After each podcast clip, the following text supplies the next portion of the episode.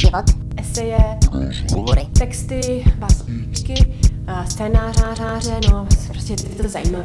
život, život, Tak samozřejmě moje otázka zní, jakoby vlastně, protože... Jakoby, tak samozřejmě moje otázka... život,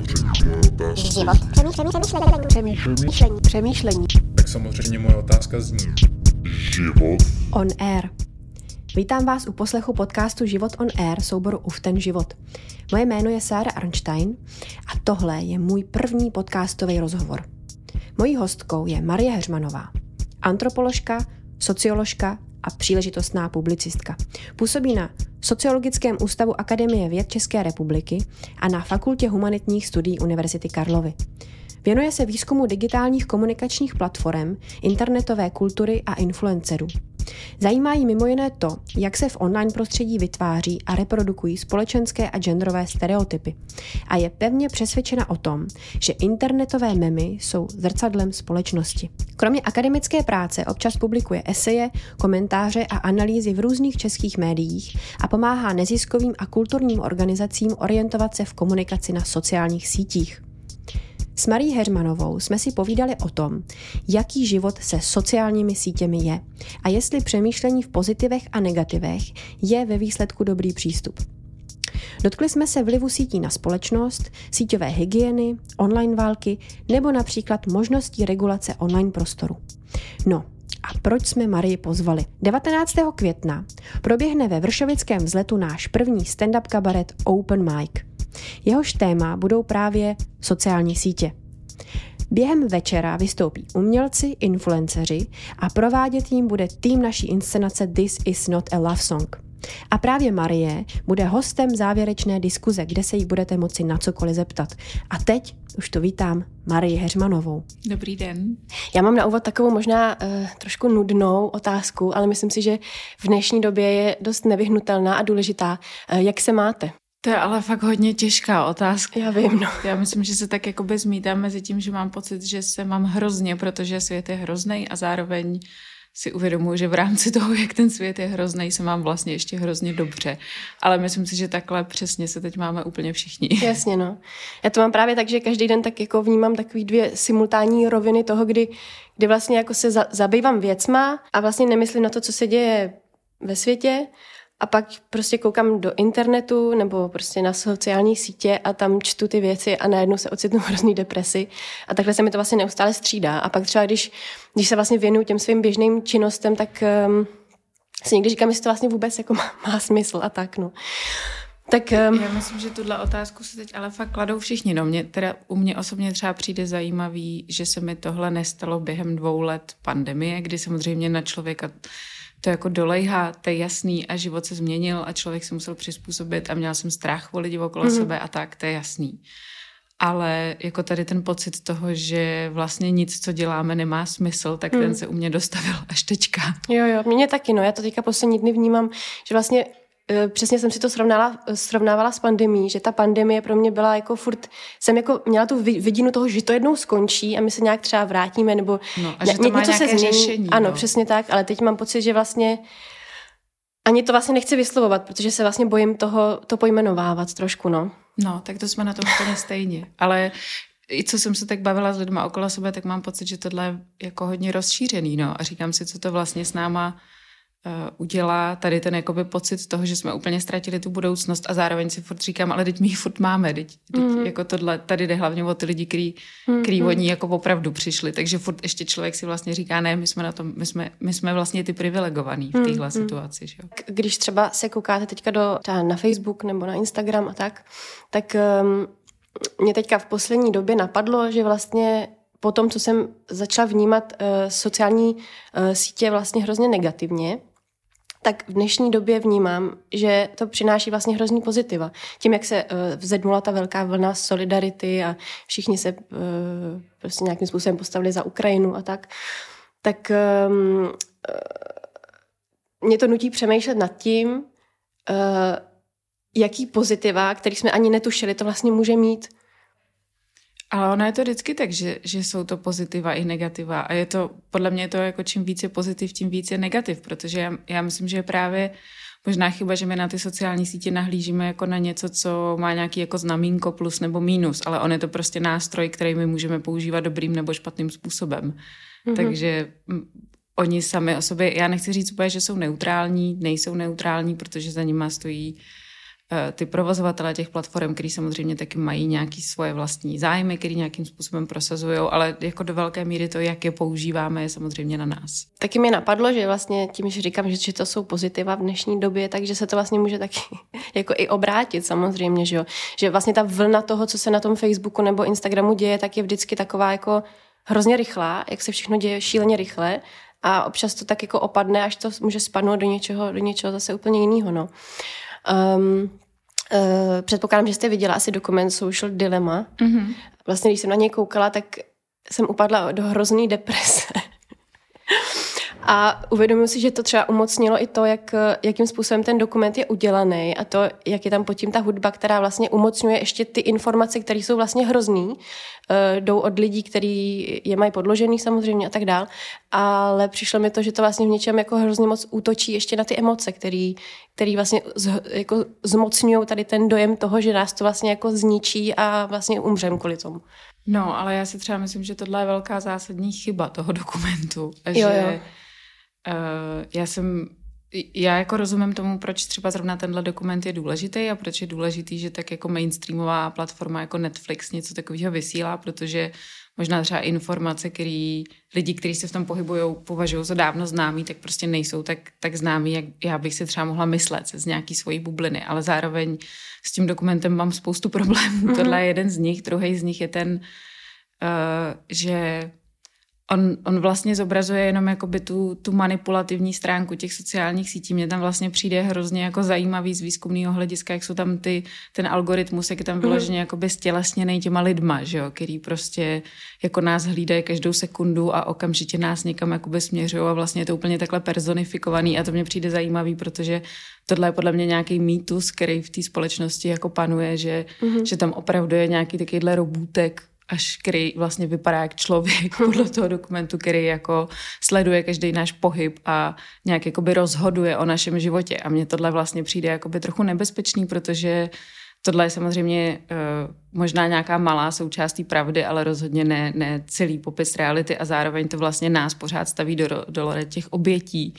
A tu technologii, to je ta jako zlá technologie a kdyby nebyla ta technologie, tak my lidi bychom byli úplně v pohodě, že jo? My bychom byli úplně jakoby hodní, my bychom navzájem sami sebou samozřejmě nemanipulovali. A tohle není pravda, že jo? Tam prostě my se tím jakoby zbavujeme z odpovědnosti za spoustu společenských problémů tím, že prostě ukazujeme na nějaký algoritmus, který si teď jako vykreslíme do podoby toho zlého, špatného člověka. Tak eh, to si myslím, že je trošku jako zkreslující že je to nebezpečný v tom, že my pak eh, máme pocit, že za to může někdo jiný. Já vždycky, když nad tím přemýšlím, eh, v čem mě vlastně ty sociální sítě nějakým způsobem eh, dělají špatně, tak si vlastně ve výsledku, když nad tím přemýšlím, tak si stejně vždycky uvědomím, že jsem to já, který se k tomu musí nějak postavit. Že už jako v dnešní době nejde o to, jestli je něco špatný a musíme to, musíme to jako odmítnout, nebo to musíme hrozně přijmout, ale jde o to, jak se k tomu vlastně postavíme a jak ten náš život uspůsobíme k tomu vlastně, jak s tím budeme zacházet. No a eh, když vlastně mluvíme teďka o těch negativech a pozitivech, tak mě by zajímalo, eh, jak to vy z vašeho pohledu vidíte, jako jaký pozitiva v těch sociálních sítích vlastně můžou být, co všechno, co my třeba o čem nemluvíme, tak hmm. Já zároveň furt mám jakoby pocit, že, že bychom se vlastně měli jako trochu zbavit tady toho jazyka, kdy o tom jakoby mluvíme, ono je to hodný nebo ono je to zlý, protože... Dobře, tak třeba k čemu je nám to dobrý nebo v čem nám Jasně. to může vlastně v životě nějak jako vlastně pomoct. Tak, tak já můžu dát třeba nějaký příklad. Um, já jsem třeba poslouchala uh, takový podcast, že existují aplikace, ve kterých třeba člověk může najít uh, instantní pomoc, když má třeba nějaký psychický problémy. Nebo já teďka budu mluvit ze svého pohledu, my máme divadelní spolek a skrz uh, Facebook vlastně nějakým způsobem propagujeme nebo prostě ukazujeme naší práci a je to vlastně nejlepší a nejdostupnější uh, možnost, jak přilákat prostě lidi, aby přišli na naše projekty, se po, po, podívat. No a Uh, myslím si, že takových věcí určitě existuje víc, nebo jako kdyby jsme neměli tady, tu, tady ten nástroj, tak, eh, tak by pro nás ten život byl v něčem třeba složitější, ale je to samozřejmě diskutabilní.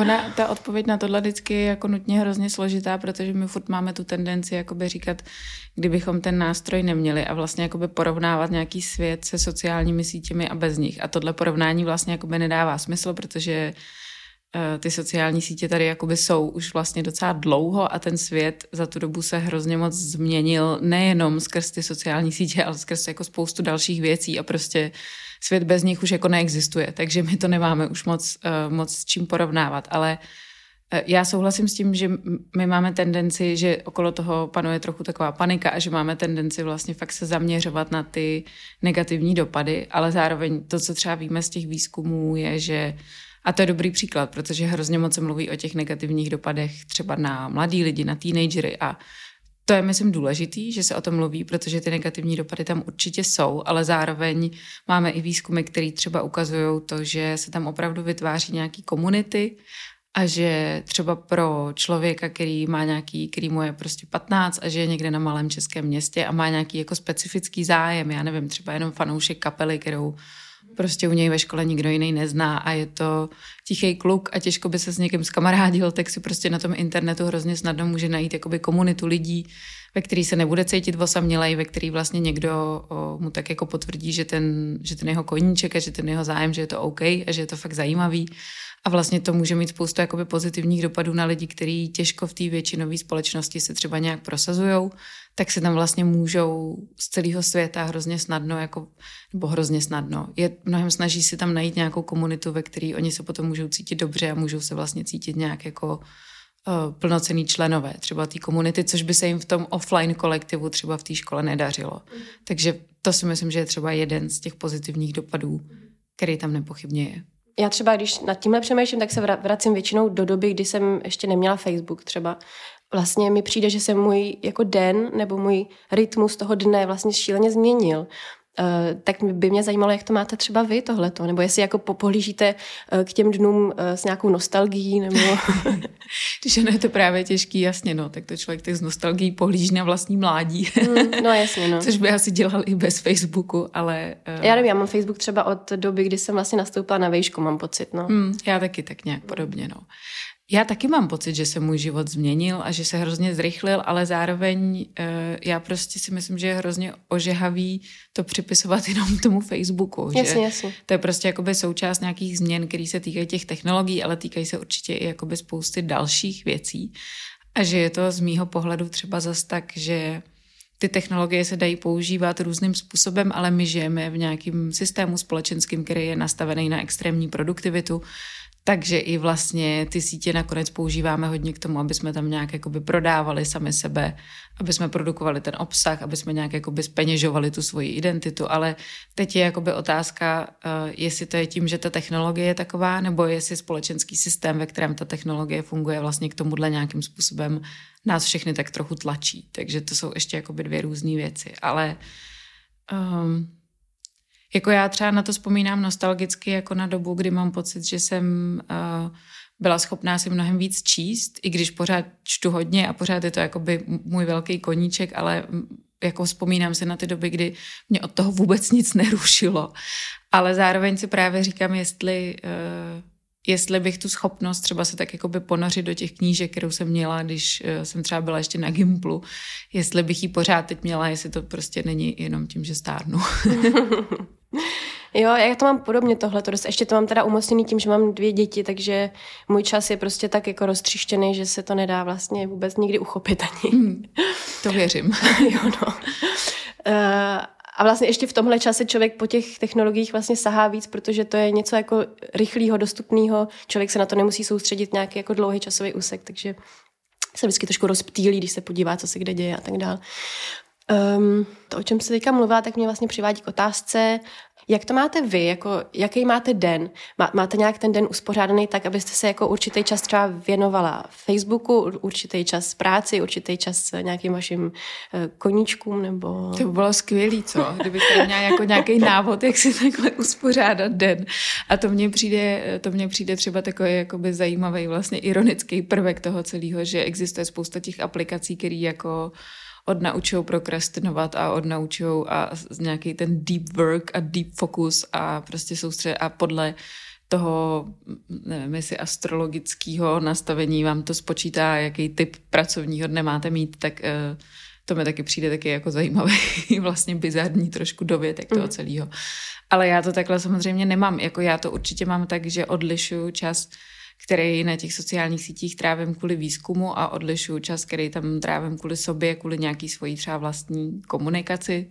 Byly doby, kdy jsem tam trávila čas právě proto, že jsem byla nějak vlastně trochu asi jako všichni okouzlená tou možností toho, jak snadno si tam člověk může vybudovat nějakou jako identitu a, a vlastně nějakou jako osobnost a jak snadno tam může jako oslovit další lidi a nějak se tam vlastně tak trochu jako prodat a vytvořit si ten osobní brand a to jsem jako samozřejmě teď asi, jako si myslím, celá naše generace trochu jako v deziluzi tady z celý téhle představy, že tohle vlastně člověku udělá dobře, ale zároveň bych to nechtěla úplně zavrhovat, protože si myslím, že do jisté míry je to pravda, že mě určitě sociální sítě pomohly třeba v tom, mhm. co dělám, protože se víc lidí mohlo dozvědět o tom, co dělám nebo co píšu. A myslím si, že spoustě lidí třeba v těch našich profesích, jako jsou ty akademický nebo ty umělecký a práce v kultuře, jako jsou novináři třeba, tak jim ty sociální sítě nepochybně jako pomáhají a můžou jim eh, prostě ten osobní brand tam, tam je jako důležitý. Ale rozhodně jsem tenhle aspekt se snažím jakoby významně omezovat a mám pocit, že to je to, co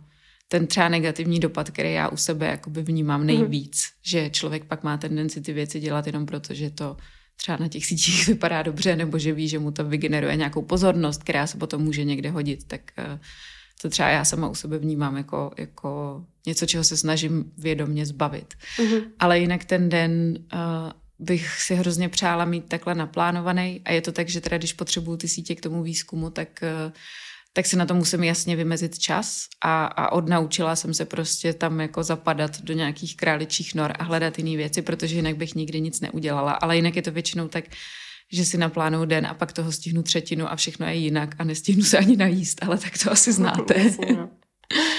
Jo, jo, jo. Tak když jsme u tohohle, tak vy jste antropoložka, tak co pro vás vlastně je antropologie?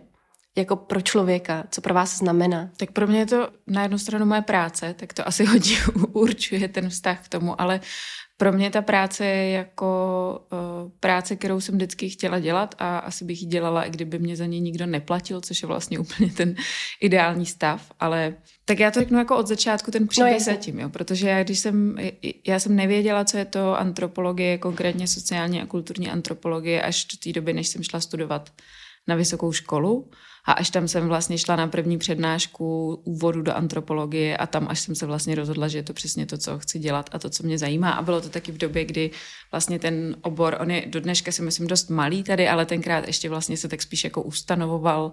Vznikaly teprve ty první uh, katedry antropologie, protože to třeba za minulého režimu byl zakázaný obor, takže vlastně až v těch 90. letech se to začalo nějak jako ustanovovat a v době, kdy já jsem nastoupila na výšku, tak si myslím, že tam už jako byli zajímaví lidi a že jsem vlastně uh, jako vychytala nějaký zajímavý moment tam.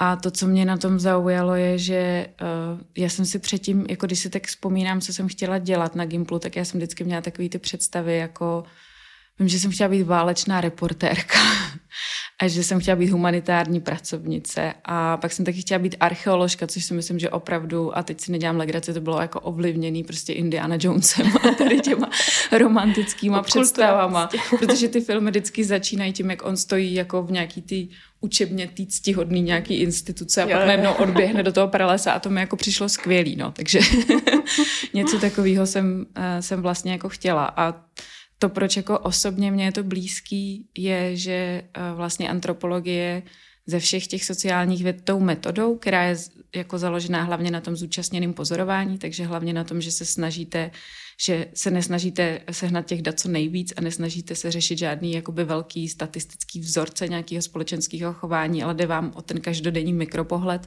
tak je to hlavně o tom, že člověk tráví čas eh, s lidma a snaží se jim nějak porozumět a snaží se nějak převyprávět ty jejich příběhy. A to je, a myslím si, že spousta kolegů by se mnou jako nesouhlasilo a spousta kolegů tohle třeba nemá ráda, protože Jasně, ta antropologie je věda a ta metoda je strašně důležitá. Pro mě je to třeba důležitý uh, jako být přísná na sebe, co se týče té metodologie toho výzkumu. Ale v důsledku mě to opravdu baví, hlavně protože je to to vyprávění těch příběhů. Mm-hmm. No. Na mě to tak působí, že to vlastně je v něčem hrozně jako taková lids, jako lidský, že člověk musí mít lidský přístup tom, ne? Nebo že to přesně není skrz ty čísla a nějaký jako vzorce. Jako není ale... to asi, asi něco, co člověk může dělat, když se nechce bavit s lidma. No. Mm, jasně, no. Protože to, to zúčastněné pozorování nebo třeba rozhovory nebo prostě ten kontakt s těma lidma je uh, prostě ne, ne, dotazníkama všechny věci nezjistíte, to mm. etnografii zjistíte úplně jiné věci, mm-hmm. takže... Já si pamatuju, že mě to lákalo, když jsem se právě rozhodovala, uh, co budu studovat, tak uh, jsem si pod tím jako představovala, že to vlastně jako člověk zkoumá nějakým způsobem lidský jednání nebo všechno, co se tak k člověku nějakým způsobem vztahuje, teď mě když tak opravdu možná, vlastně skrz ty témata, kterých vlastně může být hrozně moc a může to být vlastně úplně cokoliv, tak eh, nějakým způsobem může zkoumat, co ho zajímá, jestli se teda nepletu tady v tom, jak si to představuje. Ono to není jakoby vymezený tím předmětem toho studia a vlastně antropologie má nejblíž k sociologii a ten hlavní eh, rozdíl je tam v té metodě, že ta antropologie je hlavně opravdu o tom, nebo já to tak vnímám, že ten hlavní rozdíl je, že sociologie může být kvantitativní, můžou to být prostě dotazníková šetření, eh, může to být prostě projekt, ve kterém se udělá 120 rozhovorů a pak se všechny analyzují, kdežto v té antropologii je to opravdu o tom, že s někým strávíte dva roky času a že ta metoda, té, ta etnografická metoda toho zúčastněného pozorování je vlastně to, co tu antropologii odlišuje. On tam ještě tak jako tradičně býval takový rozdíl v tom předmětu toho studia, že ta antropologie se dlouho vnímala jako ta věda, která zkoumá ty nezápadní společnosti a vlastně trochu tam byla taková ta exotická představa těch indiánů. V pralese tam, myslím, ten Indiana Jones, že se tam zase tak jako eh, vkrádá, ale uh, jednak to nikdy úplně jakoby neplatilo a rozhodně to neplatí dneska už v dnešním Eh, světě nemá vlastně cenu jako vnímat jednu nějakou kulturní skupinu jako odtrženou od té druhé. Prostě žijeme v globalizovaném světě, takže ta antropologie zkoumá samozřejmě třeba dopady té globalizace na, na různé skupiny lidí. Takže si myslím, že tady to vymezení skrz ten předmět toho studia, že si vlastně tak jako postupně smazává, že je to dobře. Já jsem si zjistila, že jste zkoumala nějakým způsobem Indián, je to pravda? Zase se k tomu vracíme, no. tak já jsem opravdu jako do toho šla s tou představou toho, že budu ten Indiana Jones, takže... Uh, takže já jsem svůj výzkum na svoji diplomku i na svoji dizertaci jsem vlastně dělala v Mexiku a zkoumala jsem lidi, kteří teda uh, jejich rodiče jsou jakoby mluvčí některého z těch indiánských jazyků na jihu Mexika, cocilštiny nebo celtalštiny, ale oni se narodili ve městě a jsou bilingvní a mě vlastně původně zajímala tahle generace těch lidí, kterým tenkrát bylo třeba 15, když já jsem s nimi nějak začala trávit čas, tak uh, jak oni se vlastně jakoby adaptují na ten městský prostor. Ale v průběhu toho, co jsem tam jezdila a co jsem dělala ten výzkum, tak oni všichni začali hromadně používat internet a sociální sítě a vlastně se tím hodně proměnilo to, jak třeba oni vnímali i ten můj vztah se mnou a obecně ke všem těm lidem, protože to byla hodně turistická oblast, kde já jsem ten výzkum dělala, takže obecně k té představě nějakého toho západu, takže mě vlastně potom začalo zajímat, jakou roli třeba ten internet v tomhle pro ně hraje. A mm, můžu se zeptat, na co jste přišla? Jako... Tak já už bych to dneska asi taky uh, vyhodnotila jinak, než jsem to třeba vyhodnocovala, když jsem uh, psala tu dizertaci. Ale to, to, já, to, co já jsem se vlastně snažila popsat, je, že uh, ten internet vlastně jakoby nabízí nějakou hodně zrychlenou možnost a nějaký zdání toho, že ty věci jsou hrozně jako bezprostřední a že jsou vlastně jakoby na dosah ale že u tady těch lidí, kteří jsou třeba nějakým způsobem marginalizovaní v té společnosti, tak naopak se tím vlastně jenom jakoby prohlubuje ten rozdíl mezi tím, co je pro ně možný online a co je pro ně možný offline. A že to, že uh, se mnou můžou být jakoby neustále v kontaktu a že mají vlastně najednou jako třeba hrozně moc informací o tom, jak ten život třeba někde v České republice nebo prostě ve střední západní Evropě, jak třeba vypadá. Takže to neznamená, že ten život je jim dostupnější, že to naopak znamená, že, uh, že se jim mnohem víc jakoby vyjevuje ta propast uh, mezi tím, co je dostupný pro ně a co je dostupný pro mě. Takže to, to pro mě bylo vlastně takový bylo zajímavé jakoby vlastně sledovat uh, tak trochu jakoby v přímém přenosu, jak se tohle pro ně proměňuje tím, že najednou vlastně mají dostupný mnohem větší množství informací. Mm-hmm. Že to způsobuje jako nějakou vlastně frustraci, že, že, že to člověka vlastně jako ještě víc vzdaluje od toho. Mm, v nějakém smyslu způsobovat frustraci, ale ono to třeba způsobuje na druhou stranu i naději. Mm-hmm. Já si třeba myslím, že eh, zkoumáme třeba současnou migraci, že tohle je ten prvek té naděje, která je prostě zprostředkovaná eh, těma obrazama toho jakoby života, který je někde jako jednodušší a dostupnější, tak eh, že to je tam jakoby hrozně podstatný prvek. A ta představa nějakého toho jakoby lepšího života a toho, že na mě někde ten lepší život čeká. A mhm. zároveň je to prostě vždycky dvojsečné, protože ono to může těm lidem dodávat naději, ale zároveň to samozřejmě může způsobovat i tu frustraci. Ale myslím si, že třeba při zkoumání té současné mezinárodní migrace je to nějaký jakoby prvek, který tam hraje vlastně strašně velkou roli. Já jsem teďka nedávno přemýšlela nad tím, že já vlastně prožívám něco podobného, že když třeba přemýšlím nad tím, že bych se chtěla odpojit vlastně od internetu, tak si představím sama sebe, že jsem někde jako v lese a žiju tam a jsem vlastně úplně odstřižena od všeho. A to taky vlastně jakoby v něčem ale způsobuje to, že vlastně sleduju ten internet a ty sociální sítě a vidím, co jako je možný, nebo co by byl ten ideál vlastně toho jako žití mýho a co bych si já představovala. Takže vlastně jako je to pro mě únik, ale zároveň je to i to, že to vidím prostě na těch instagramových účtech, kde jsou všude prostě ty glampingy a já nevím co všechno, tak si člověk představuje, kde by jako chtěl být teď a tak. Chatičky v lese. No jasně, já to mám úplně stejně samozřejmě. Ale tak to je třeba na tom Instagramu a to je ještě jakoby zajímavý, protože ten Instagram přišel o něco později než ten Facebook a podle mě přesně tady to, eh, já nevím, jak se to řekne česky, ale já tomu vždycky říkám jako aspirational mm-hmm. aspekt, já nevím, as, as, aspirační. Aspirační aspekt.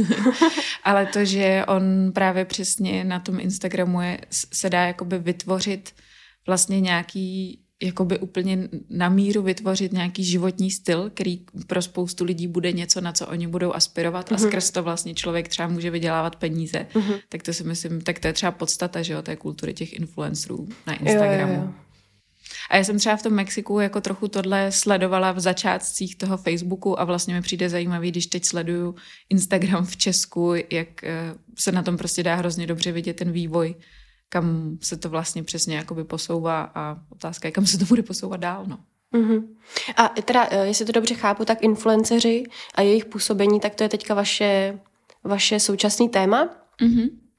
Takže a mm, můžete mi říct, v jaký jste třeba teďka fázi, nebo co zrovna teďka, teďka zkoumáte? Jo, já jsem zrovna teďka ve fázi, že mi uh, končí jeden projekt a, a píšu asi 18 dalších, takže to jste mě nechytla úplně v dobré fázi, ale ten uh, můj současný projekt, protože mě právě vždycky a asi je to i daný tím právě tím výzkumem v tom Mexiku na těch sítích přišel nejzajímavější právě tady ten aspekt, jako ty uh, Eh, ty představy a ty aspirace a ty naděje a vlastně takový ty jakoby složitě popsatelný, někdy jako těžko zachytitelný pocity, který se ale myslím, že mají jako reálný dopad na naše životy, že to je třeba jeden z těch jako ten impact těch sociálních sítí, že tady právě v těchto jakoby dlouhodobých a někdy takových jako těžko popsatelných oblastech, že se právě hodně projevuje. A proto, protože si myslím, že ty influencery jsou toho vlastně hrozně zajímavým nástrojem tak eh, proto jsem to chtěla zkoumat. Zároveň to vyšlo tak, že já jsem chtěla zkoumat, jak se na Instagramu vytváří vlastně nějaký představy jako ženství a o tom, jaký je postavení ženy ve společnosti a jaký vlastně ideál ženství třeba reprezentují ty influencerky a zároveň ten projekt začal na začátku roku 2020, takže měsíc na to začala pandemie. Uh-huh.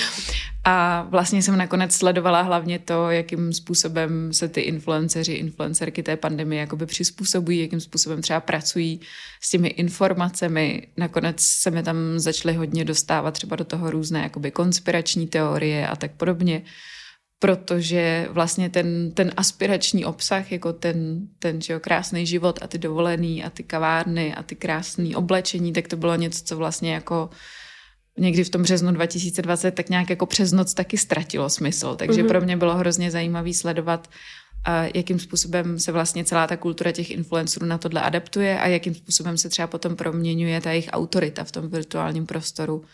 A jakým způsobem třeba někteří z nich jsou schopní tu autoritu, kterou předtím měli v oblasti prostě doporučování dobrýho kafe a dobrých outfitů, tak jak se třeba může tady ta autorita přelít do něčeho, kdy už je to třeba diskuze o nějakém politickém tématu, o opatřeních proti covidu, o očkování třeba.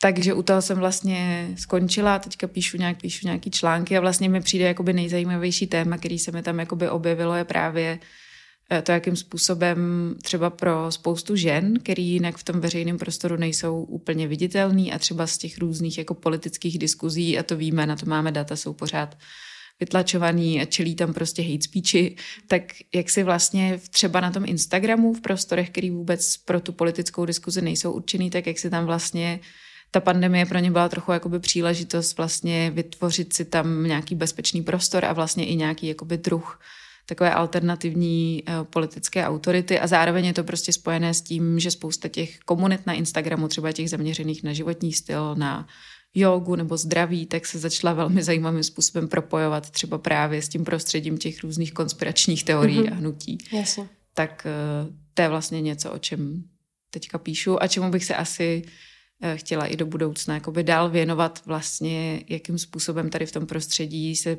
se děje ta politická diskuze, jakým způsobem tam třeba může docházet i k nějaký politické radikalizaci, jak se tam můžou šířit dezinformace a konspirační teorie a proč. Když se člověk věnuje, dejme tomu, když to tak pojmenu jako ezoterice, tak to vlastně v něčem mně přijde má jako takovou jednoduchou cestu k tomu, aby si člověk nechal nechal něčím strhnout nebo něčím trošku zmást, protože to vlastně vyžaduje nějaký jako otevřený, otevřenou mysl, otevřený vnímání věcí, eh, víra v to, že já jsem vlastně ten, který může měnit věci na světě, že nemusím být závislý i když vlastně ta závislost pak tam jakoby nějaká je, protože člověk vlastně i na té ezoterice pak je ve výsledku závislý, protože si furt říká nějaký ty, um, já nevím, jak to mají pojmenovat, nějaký moudra prostě, který se někde jakoby naučil nebo tak. Um, tak musím přiznat, že v tomhle já jsem jako trošku na tenkým ledu, no, nebo jakože já jsem třeba v minulosti, a když měla třeba 17, 18, tak jsem v tom jako docela fr, fr, frčela. A pamatuju si, že že jsem vlastně mohla být jako krok od toho, abych přesně začala jako věřit eh, jakoby vlastně skoro všemu v podstatě. Mně to přijde jakoby zajímavý, když pak sleduju tu veřejnou diskuzi, že mám pocit, že i jako v českých médiích pak proběhly různý takový komentáře, že vlastně lidi se začali děsit toho a tak my tady máme ty ezomatky, které teďka jakoby brojí proti tomu očkování a podívejte se, co oni tam jakoby píšou za kraviny, což si myslím, že je samozřejmě hrozně jako tímhle přístupem se nedobereme nikdy ničeho a vlastně ty lidi tím jakoby tlačíme do té pozice, ve které jsou, že jo.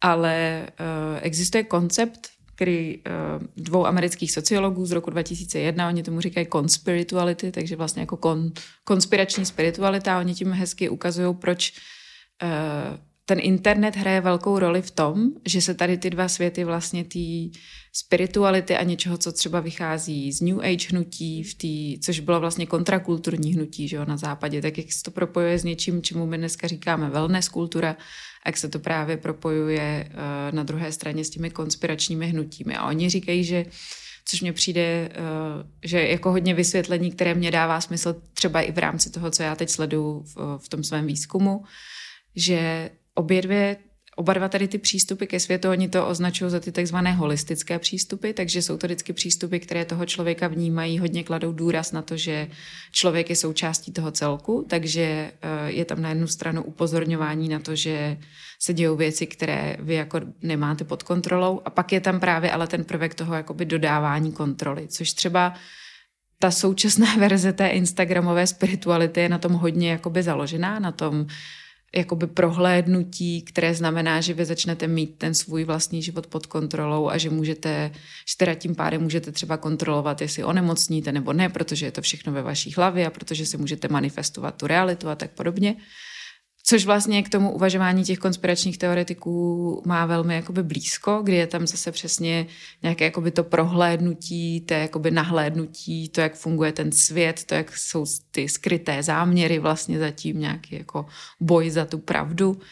A zároveň je tam podobný ten uh, takový ten určitý bod toho, kdy se přesně jakoby překlopíte do toho, že kdo to nevidí stejně jako vy, tak je vlastně ten člověk, který jakoby neprohlédl, který prostě jenom potřebuje potřebuje se dostat na tu vyšší spirituální Jeníž, úroveň. přesně, jo, Myslím si, že je to i do jisté míry, jakože dává smysl, že obě dvě ty věci v tuhle chvíli vlastně nějak jako nabírají na síle a propojují se, protože si myslím, že je to určitě do jisté míry reakce na to, že my ty životy vůbec pod kontrolou nemáme. A že- nebudeme mít ani nikdy. a nebudeme mít a naopak eh, prostě zase bych to chtěla zdůraznit, že to vychází určitě z těch jako z toho společenského systému v těch politických, společenských, ekonomických podmínkách, ve kterých my žijeme, tak to, že si eh, lidi snaží vytvářet tu představu, že můžou ovlivňovat to, jestli se budou mít dobře nebo špatně, tak si myslím, že to je jakoby logická odpověď eh, na to, v čem vlastně žijeme. A že proto je špatně, když se potom jakoby smějeme nějakým těm uh, v uvozovkách velkých hloupým ezomámám, protože tam přesně třeba ten genderový aspekt hraje hrozně velkou roli, protože jsou to prostě uh, ženy, kterým česká společnost rozhodně neu, neusnadňuje návrat na trh práce, ne, neposkytuje jim jako prostor, kde by se mohli veřejně nějak jakoby diskutovat nebo projevovat. Často má tendenci je naopak z těch veřejných prostorů vytlačovat, má tendenci je vracet tak jako takzvaně k té plotně do těch jako vymezených prostor, kde nepřekáží těm mužům v té politice, takže já si myslím, že je úplně logický, že, eh, že si třeba tahle část společnosti prostě hledá svůj vlastní bezpečný prostor a že si hledá vlastně svoje cesty, jak, jak nad těma věcma mít kontrolu.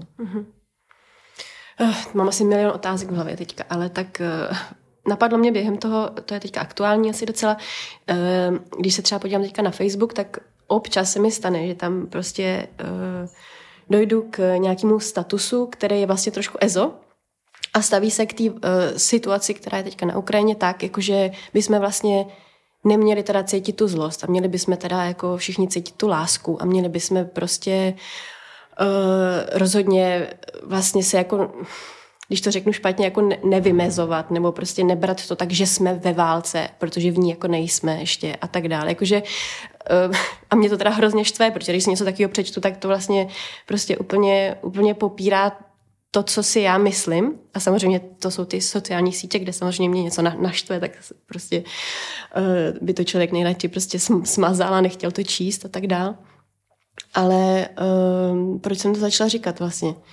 Uh, No ona podle mě tohle je jako skvělá ukázka té konspirituality, si myslím. Jo? A že je to přesně zase reakce na to, já to samozřejmě vídám na tom Instagramu taky, často jako to, že eh, teď teda se musíme soustředit na ty pozitivní energie a tak podobně a že to může být jakoby příležitost, eh, nevím k čemu a člověk má chuť jakoby křičet, že eh, že to není jako žádná příležitost vůbec k ničemu, že ta válka je prostě čistý krystalický zlo, mm. který my A je nemáme. prostě, samozřejmě, Je, je, a no. my nad tím vůbec žádnou kontrolu nemáme a to je na tom samozřejmě to nejhorší a namlovat si, že máme, je samozřejmě úplná jakoby iluze, ale myslím si, že je to zase jakoby příklad toho, že, uh, že člověk potřebuje přece do jisté míry mít pocit, že, že může nějak rozhodovat o tom, co se mu v tom životě bude nebo nebude dít. No jasně, no jasně. Jo, tak eh, A ten pocit té bezmoci, kdy, kdy se prostě dějou věci, o kterých, a což byla ta pandemie a určitě je to teď i ta současná situace, tak eh, si myslím, že je jakoby logické, že tady ty směry, prostě, které člověku nabízejí ten pocit kontroly, takže prostě nabírají nějakým způsobem na síle a ten internet a ty sociální sítě jsou přesně tím hrozně jakoby dostupným, levným, nízkoprahovým nástrojem, kde se můžete jakoby propojovat s lidmi, kteří to vidí stejně a, a nějak se v tom třeba utvrzovat a vytvářet okolo toho ty komunity. Jo, a to si myslím, že je možná teda další fáze toho, kdy vlastně uh, po tom, co se vzedme ta vlna té solidarity, tak pak se za, začnou vlastně generovat tady ty um, nějakým způsobem jako skupiny lidí, kteří na, na tom vlastně i trošku profitují, mně přijde. Hmm. A vlastně se mi i stává, když třeba zabrousím na Instagram, že vlastně spousta těch příspěvků s těma vlajkama a všema možnýma prostě podpůrnýma řečma a tak dál jsou ale mnohdy vlastně hrozně, když to tak špatně pojmenuju, možná tak jako lifestyleový, nebo jako, že já se k tomu teda taky přidám, ale vlastně si trošku přihřeju vlastní polívčičku tím, že teda tady jsem taky, jako. Tím nechci nikoho kritizovat, samozřejmě je to těžký, jak se k tomu postavit, ale vlastně v něčem mě to napadne tady to, jako, tak také na tím přemýšlet, jako no. Jako ono určitě tohle, eh, třeba jedna moje oblíbená antropoložka, Crystal Ebedin, která taky studuje influencery, ale hlavně teda v prostředí Austrálie, východní Asie, ne původně ze Singapuru, tak ona, má, ona upozorňuje na to, že v té kultuře influencerů je rozdíl mezi něčím, co se jmenuje public grieving, jako vlastně jako veřejný nějaký žal, což může být, vlastně může mít nějaký jakoby opravdu i třeba ozdravný, eh, prostě může to být eh, pro lidi Ona konkrétně eh, o tom mluvila třeba v souvislosti s útoky na azijskou komunitu v USA kvůli koronaviru, tak třeba v tuhle chvíli to může být pro ty lidi, to může mít nějaký jakoby osvobozující potenciál, ale je rozdíl mezi public grieving a tomu, čemu ona říká publicity grieving, což je vlastně už jenom jakoby ta performance toho, jako že se přidávám, přidávám vlastně k nějaké té jakoby emoci, protože v tuhle chvíli mě to zařazuje na nějakou část společnosti, kde si myslím, že je pro mě jakoby výhodné být, když to zjednoduším. A tohle je určitě hrozně zajímavý jakoby dopad těch sociálních sítí právě toho, že si myslím, že celý tak jako 2010 až 2020, že ta desátá léta opravdu byla jakoby dobou těch osobních brandů a toho my všichni jsme ty jako tvůrci obsahu a všichni prostě můžeme si tady vytvořit tu osobnost a tu identitu a všichni můžeme být vlastně hrozně jedineční a nějak tam jakoby promítnout promítnout tu naší skvělou kreativitu a tak, což je samozřejmě zase jakoby iluze, kterou se nám hlavně snaží teda prodat ty provozovatele těch platform. Takže tady ten jakoby potom tlak vlastně na veřejné projevování emocí, které považujeme za správné, je toho zase trochu jakoby logickým logickým důsledkem a určitě je to něco, co se děje a co jako pro mě zase z výzkumného hlediska je to docela jakoby zajímavý fenomén toho, jak my tam pracujeme s tou identitou, jak se prostě máme Eh, se veřejně potřebujeme přiřadit k nějaké té skupině, buď prostě z důvodu nějakého osobního profitu, nebo třeba z důvodu pocitu bezpečí, tak to je na tom určitě zajímavý, no. Ale jako to, že osobně, když to vidím, eh, teď o tom mluvím, jako se snažím mluvit jako nezaučastněně jako ten akademik, ale třeba v téhle současné situaci, co se týče války na Ukrajině, tak je to pro mě složitý opravdu jakoby to hodnotit jako součást nějakého trendu a uh, nebýt jo, z toho vlastně strašně jako frustrovaná. Jako skritizovat, no. spíš jsem tak chtěla nějak jako vlastně zveřejnit to, co, co se mi děje, když to teďka vnímám nějak, no.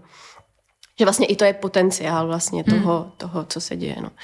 A zároveň jenom jestli ještě k tomu můžu něco dodat, mm-hmm. jo? a mhm. to je podle mě něco, na co my často zapomínáme. A tohle všechno, to, že eh, my tam vidíme tolik lidí, kteří nás nějakým způsobem štvou nebo frustrují svým postojem nebo svým názorem, tak to zase tam ty sociální sítě jsou jakoby prostředek k tomu, že my o tom víme, ale oni ty lidi existovali i předtím a ty jako společnost vždycky byla složená z lidí, kteří měli různý názory a kteří měli tendenci se skupovat do různých jakoby bublin a skupin podle toho, jak jim ty názory navzájem souzněly.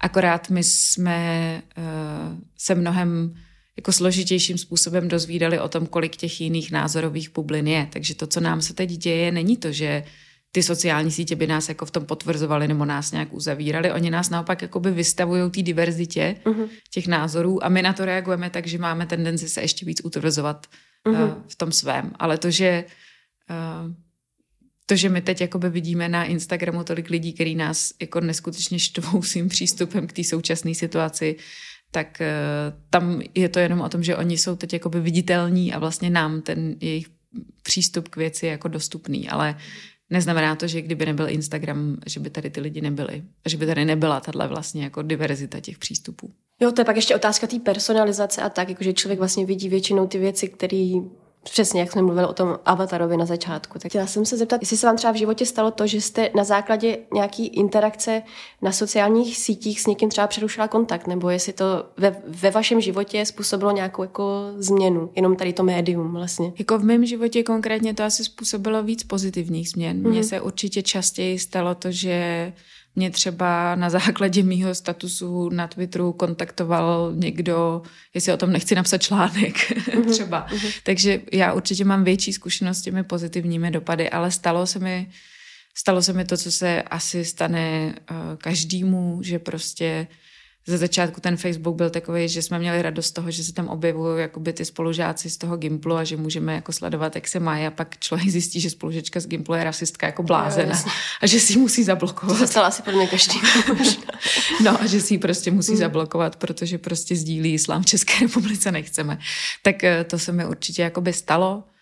A určitě se mi, eh, a je to jeden z důvodů, proč jsem v tomhle mnohem jakoby opatrnější. Určitě se mi jakoby stalo takové to podivné prolínání toho, že třeba nějaký, uh, nějaký můj jakoby politický postoj, který třeba byl navázaný na nějaký můj jakoby aktivismus občanský, na něco, co se netýkalo mojí práce, takže Mhm. najednou uh, vlastně na tom Facebooku jakoby cizí lidi věděli, že já si tohle myslím a pak se člověk třeba se to začne tak jako divně prolínat, eh, že se s někým bavíte o té práci nebo potkáte kolegu a on by the way zmíní, že si všiml, že se prostě angažujete v tomhle a v tomhle a vlastně to není vždycky příjemný, když se tady ty věci začnou prolínat. I když to třeba, i když vám třeba ten člověk řekne, to je skvělý, že to děláš a, a nezačnete se hádat kvůli tomu, tak, eh, tak je to něco, na co se dává mnohem větší pozor. A vlastně člověk zjistí, že to, že celý svět si může jako vygooglit uh, vaše názory na uprchlickou krizi není prostě nutně vždycky jako příjemná věc. No.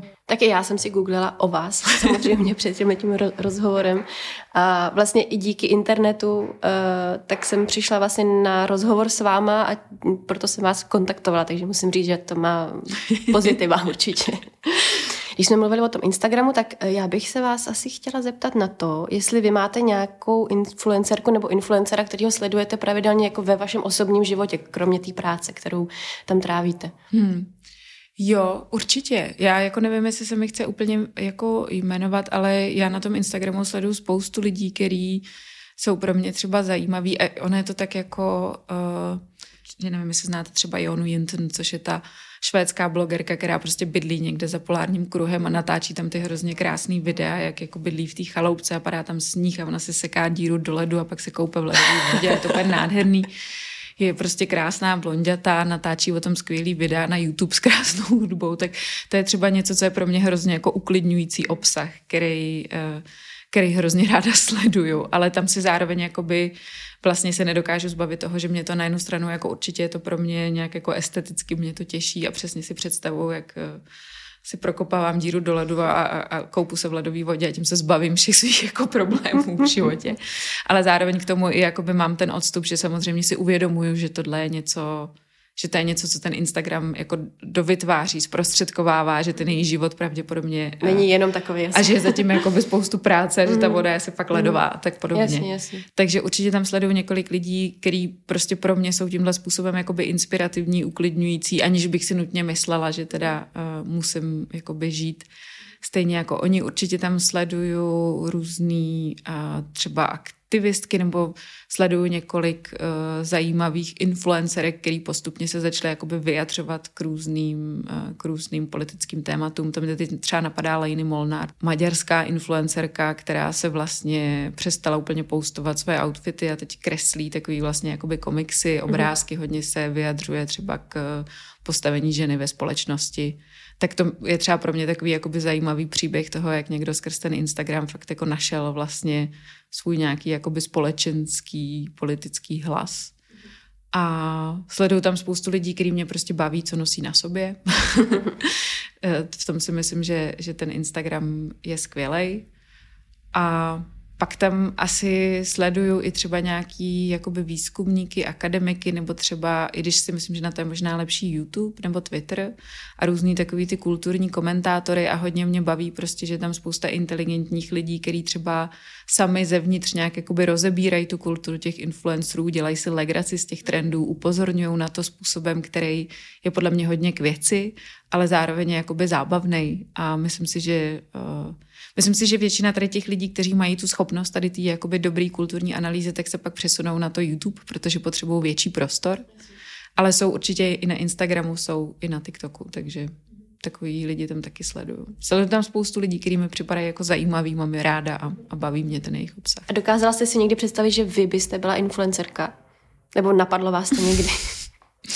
No já bych to neuměla. Já bych to fakt, uh, to je další věc, kterou bych tady chtěla jakoby říct, uh, že já i když se třeba potom bavím uh, s těma českýma influencerkama, tak uh, to opravdu musíte mít nějaký jakoby typ talentu, který já rozhodně nemám, typ vytrvalosti a trpělivosti a nějaký konzistence v té práci, který já taky určitě nemám. A prostě není to to, že to může jakoby dělat každý a že stačí se prostě vyfotit na iPhone, je fakt jako zase další mýtus. Prostě pokud se tím chcete živit, pokud v tom chcete být dobrá, opravdu třeba inspirovat ty lidi něčím, tak určitě musíte mít nějaký typ talentu, který já nemám. Já neumím ani vyfotit to selfiečko, to je jedna věc. A druhá věc je, že musíte mít právě nějaký určitý jakoby typ odhodlání a vlastně se nějak jakoby obrnit vůči tomu, že um, že ty lidi vás nějak jakoby vnímají a o vás mají, a je spoustu lidí, kteří mají nějakou představu o tom, co jste zač a ta představa se samozřejmě nepotkává s tím, jakou představu sama o sobě máte vy. A to je něco, co se občas stává i mně, přestože můj influence je, je jako minimální, tak ale prostě jsem nějak veřejně činná a, a píšu a nějak se projevuju a stává se mi, že Uh, že, že pak někoho potkám a on mi začne vlastně jakoby říkat, co si myslím nebo co jsem zač. A je to nějaký dojem, který má z těch sociálních sítí a pro mě je to hrozně nepříjemný, protože to vůbec není tak, jak já se vidím sama. A myslím si, že tohle všechny ty influencerky se s tím vlastně musí být do jisté míry silné osobnosti a musí se s tímhle naučit pracovat a já bych na to neměla. Mm, třeba i ty hejty, že jo, a různý hmm. komentáře. To je ještě další rovina. Na který člověk vlastně nemusí reagovat samozřejmě, ale i to, že je čte, nebo tak v něm zůstává nějakým způsobem. A myslím si, že s tím člověk vlastně musí trávit celý den, protože na to jako chtě nechtě vlastně myslí nějakým způsobem, mm. jak se vlastně odráží ta jejich práce, protože to je práce, že jo, být influencer, influencer je vlastně prostě práce. Takže... Je, to, je to práce úplně jako každá jiná a práce, kterou většinou ty lidi dělají prostě jako 24 hodin denně, 7 dní v týdnu a my máme tu představu toho, že jsou to ty strašně jako lehce vydělané peníze, ale většinou než se dostanete do té pozice, že vám to opravdu vydělává slušné peníze, tak jsou zatím jako měsíce, roky usilovné práce, která je buď úplně zadarmo, nebo velmi špatně placená a do toho jsou tam přesně všechny tady ty vlastně jako nároky na tu fakt člověk musí to jakoby ustát tu a nějak jako pracovat s tím svým soukromím a s tím, mm. s tím jaký typ vlastně osobnosti vytváří na tom Instagramu a, a není to jako vůbec jednoduchý, no. Mm. A nezvládne to zdaleka každý. Já jsem udělala takový pokus, jsem udělala, eh, že jsem eh, přestala chodit na Facebook a trvalo to, já nevím, třeba nějaký měsíce. Mm. A udělala jsem o tom takový přemýšlení před a po. A to, co mě na tom vlastně nejvíc zarazilo, nebo nějakým způsobem to ve mně zůstalo, bylo to, že vlastně když jsem na ten Facebook nekoukala a trávila jsem ten čas nějakým jiným způsobem, tak stejně ve mně zůstávaly vlastně ty ty impulzy nebo ty otázky, nebo to, že jo, tohle to bych dělala na Facebook, nebo um, tady bych si přečetla nějakou věc, hmm. nebo uh, že vlastně i to, že, že, že tu věc nepoužívám, ještě neznamená, že že ji nepoužívám nějak vnitřně, nebo že, že ve mně jako nezůstává a já mm-hmm. na ní mhm. nemyslím. Že to vlastně je simultánní nějaký, že to ve mně je prostě zakódovaný nějakým způsobem. Já myslím, že mně se tohle rozhodně jako děje taky. A třeba když jste se předtím psala, ptala na to, jako jak já to mám osobně, já třeba z tohohle důvodu mám uh, soukromý Instagram, protože jsem měla pocit, že jinak furt jako budu přemýšlet o tom, jestli by nebylo dobrý dát tu věc na Instagram a to mm-hmm. prostě uh, dělat nechci. Takže z toho důvodu jsem se rozhodla, že um, si tam prostě dávám fotky svojí kočky, je to pro kámoše. Uh-huh. Takže uh, to, to, je třeba, protože jsem právě měla jakoby pocit, že ještě u toho Instagramu, že se mi ještě víc jakoby děje, že potom na to vlastně jakoby myslím, jestli jsem to neměla nějak zdokumentovat. A děje se mi to určitě u toho Facebooku, jako tím stylem, ty já jsem zapomněla opět na Facebook jako dát, že jsem napsala ten článek, tak proč jsem ho teda vlastně jako psala, že jo? A to je vlastně hrozně jako divný, divný způsob, uh, divný způsob uvažování. No. A zároveň si myslím, že to Tohle se děje nám, eh, který jsme na těch sítích byli a pak z nich třeba se pokoušíme nějak omezovat nebo z nich nějakým způsobem odcházet. Ale zároveň je pravda, že ve světě, který ovlivňují sociální sítě, žijou i lidi, kteří prostě na nich neměli nikdy jakoby profil. A to je taky to, s čím já se jakoby často setkávám, že mi lidi říkají, já to vůbec jakoby nechápu, mně se to vůbec jako netýká, já jsem prostě nikdy se tím jako nezabýval. A proč to teda vlastně mi tím říkají, proč to jako zkoumáš, když to vůbec není zajímavý. Ale já jsem jakoby přesvědčená o tom, že ty sociální sítě jakoby ovlivňují spoustu aspektů našeho života i pro lidi, kteří se na nich nepohybují. Třeba tím, že právě úplně proměňují tu politickou komunikaci a mají vlastně rozhodně, můžou nějakým způsobem třeba zasahovat i do toho, jak, jak mluvíme o politice, takže i třeba o jako výsledcích potom třeba voleb a nějakých politických klání. Takže ve světě, který je ovlivněný sociálníma sítěma, rozhodně žijou i lidi, kteří je nepoužívají a kteří na nich nebyli. Stejně jako žijete ve světě, který je ovlivněný masovýma médiama a televizí, i když třeba stejně jako já televizi doma vůbec nemáte, tak to neznamená, že no, myslím, že spousta lidí zase v našem věku, v našich oborech nemá, ale to neznamená, že nežijeme ve světě, který prostě proměnil, proměnili masový média jako velmi významně. No a e, věnujete se nějakým jako zajímavým příběhům toho, jak lidi jsou buď moc závislí na internetu, nebo na sociálních sítích, anebo naopak úplně jim jako neovlivněný? Jestli se to ve vaší práci nějakým způsobem třeba promítá tohleto? Tak jako by v té mojí práci úplně ne, protože já, mě prostě zajímají ty lidi, kteří na tom internetu jsou. Jasně. a konkrétně v tuhle chvíli třeba ty influenceri, který samozřejmě uh, tam jsou pořád. Ale um, no, já za prvý si myslím, že jako těch lidí, kteří uh, se prostě jednou za den podívají na e-mail, že jich je fakt hodně málo a myslím si, že je to logicky, je to jako generační záležitost a že mně vlastně připadá zajímavá ta naše generace lidí, kteří přesně jakoby vyrostli uh, ve světě, kde nebyl pomálo ani ten e-mail a vlastně ten internet zdaleka nebyl tak jako rozšířený, třeba když my jsme byli na základní nebo na střední škole, a pak s tím, jak jsme nastoupili na vejšku, tak eh, najednou vlastně, já si fakt myslím, že jsem si ten Facebook zakládala asi když jsem poprvé jela do Mexika právě, abych byla jakoby v kontaktu s lidma tady, tak to bylo třeba v roce 2008.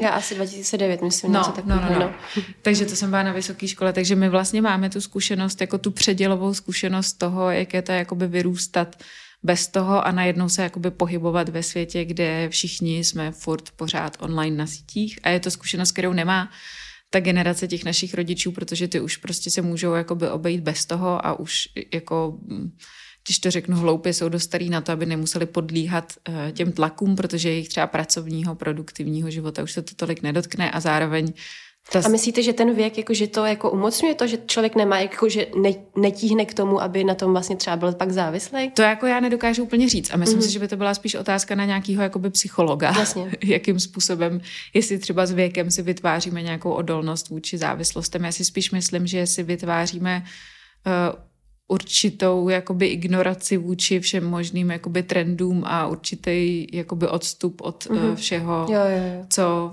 ve 20 máme pocit, že toho musíme být součástí a musíme to řešit, jinak jsme jako prošli, prošvihli něco strašně důležitého a v 50 samozřejmě už ty lidi mají priority úplně jiný a, a tohle řešit nepotřebují, takže to tam určitě hraje nějakou roli.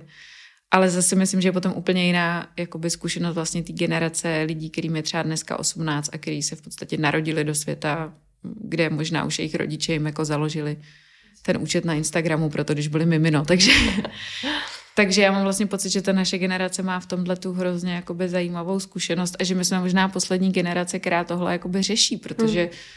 pro tu nastupující generaci to není už téma, že jo? Jako není, zároveň um, já to teda teďka hrozně řeším, protože můj sta- starší syn je mu je teďka, budou mu teďka tři a přijde mi, že teď začíná chápat jako větší kontexty a víc jako rozumí, víc mluví a tak. On mě jako vidí, jak, jak prostě jsem s telefonem, jak jsem s, s počítačem a vlastně přijde nějaká doba, kdy já mu budu muset jako vysvětlovat, k čemu to je, co tam hmm. dělám a jestli on to taky má mít a nebo ne. A vlastně jsem teďka úplně v takovém jako období, kdy mám v sobě úplný chaos a vlastně vůbec nevím, jako jak začít nebo uh, jak se k tomu vlastně postavit. No já s tímhle úplně neumím poradit. Mě se na to ptá spousta kamarádek, ale já nemám děti, takže, uh, takže s tím nemám vlastně žádnou osobní zkušenost, ale zároveň já se vlastně snažím spíš ty rodiče jakoby uklidňovat, mm-hmm. no. Spíš jim vlastně jakoby říkat, že že spousta toho, co, co fakt třeba koluje tím mediálním prostorem, je, je jakoby panika. Je prostě nějaký jeden dezinterpretovaný kus výzkumu, ze kterého si nějaký novinář jako vyvodí, že děti budou blbí, když budou jako moc na telefonech. A, mm-hmm. a nemáme zatím úplně žádný jakoby důkazy toho, že by se to jakoby dělo a myslím si, že zase to musíme vnímat jako, že že telefon a tablet a notebook a internetové připojení jsou nějaký jako nástroje a že stejně jako těm dětem prostě vysvětlujeme, že s nožem se dá krájet, ale taky se s ním člověk může pořezat, tak, mm-hmm. tak vlastně stejně můžeme vysvětlit, hele, tohle je skvělá věc, kde ty si můžeš prostě pokecat s kamarádama a zahrát zajímavou hru, která pro tebe fakt může být jako dobrá a, a nějak tě jako zajímavě stimulovat a zároveň tam taky můžeš prostě ztratit hroznýho času a, a, a zabít tam jako měsíce života, když se nedáš pozor, no. Já myslím, že jako tohle ve mně umocnilo vlastně, ještě když jsem viděla ten dokument uh, Social Dilemma, tak uh, tam je to vlastně hodně demonizovaný, mi přijde hmm. jako ve vztahu k těm dětem, že to vlastně může způsobit až jako úplně jako self-harming. Uh, takže že to je zas tak, no. Ono to určitě může třeba tady konkrétně, a vy jste to předtím zmiňovala, jo, to souvisí třeba i s těma aplikacema, který nějak řeší psychický zdraví. To je zase jakoby dvojsečný, protože třeba svýho času na sociální síti Tumblr, která v Česku asi nikdy nebyla tak populární, ale je to třeba moje nejoblíbenější do dneška, tak opravdu existovaly tak jako okolo roku 2014, 2015, tam byl takový jakoby pík různých těch komunit, který se právě zaměřovaly jako na sebepoškozování, na mentální anorexii a na různý jakoby typy tady těch uh, u těch teenagerů do jisté míry jakoby civilizačních uh, psychických uh, chorob, což a tím, že tomu říkám civilizační, tak uh, to nezlehčuju, já si jakoby uvědomuji, že to je důležitá jakoby diagnóza, že je to nemoc jako každá jiná, jenom si myslím, že se tam právě jakoby potkali třeba určité kulturní trendy, které právě jako vedly k tomuhle. A existuje na to spousta jakoby zajímavých studií, že na jednu stranu to samozřejmě bylo nebezpečné v tom, že ty lidi se navzájem mohli jakoby podporovat v nějaké sebedestrukci a v nějakém vlastně něčem z toho, že si z té psychické choroby uděláte vlastně životní styl, ale zároveň to taky pro spoustu těch lidí bylo jakoby jediné místo, kde oni třeba skrz tady ty blogy na tom Tumblru mohli najít lidi, kteří se cítili stejně, kteří ty věci prožívali stejně, kteří chápali, proč se takhle cítí, proč dělají věci, které třeba ty teenageři nedokážou vysvětlit svým rodičům, proč je dělají. Takže si myslím, že to zase, uh, zase je, tohle je třeba dobrá ukázka toho, že, že to je vždycky jakoby dvojsečný. A... Když jsme u tohohle teda, tak mě vlastně napadá otázka, která je s tím spojená a to je to, uh, jestli by bylo možné, nebo jak by bylo možné regulovat nějak obsah, který na těch so- sociálních sítích je, protože jsem si přečetla, že vy vlastně byste byla pro, aby se vedla nějaká de- debata o tom. Tak by mě jenom zajímalo, jak by si to třeba představovala, nebo jaký by byl ideál toho, nebo co všechno by se tam mohlo uh, řešit a tak. Hmm. Eh, speciálně si myslím, jako by v českém prostředí je složitý mluvit o té takzvané regulaci obsahu, protože určitě žijeme v zemi, která má jakoby historickou zkušenost značnou s omezováním svobody slova a s cenzurou a já jakoby nechci předstírat, že to spolu nesouvisí. Ale ten základní problém, který my teď tady vlastně máme, je, že máme soukromé platformy, které vlastně plní funkci veřejného prostoru. Takže ten veřejný prostor, který my potřebujeme, nějaký zdravý k fungování společnosti, tak je vlastně jakoby monopolizovaný do rukou několika soukromých firm. Takže já si myslím obecně to pro mě asi ten první krok je vlastně nějakým způsobem nastavit pravidla fungování toho trhu jako takového, omezit třeba tu monopolizaci, a teď jako na tohle já už zdaleka jakoby nejsem expert, existují tady, existuje tady spousta jakoby návrhů a, a, a prostě různých jakoby odborných studií a různých jako policy analýz, které se třeba věnují tomu, co všechno by se dalo dělat a jaký by to mělo nebo nemělo dopady.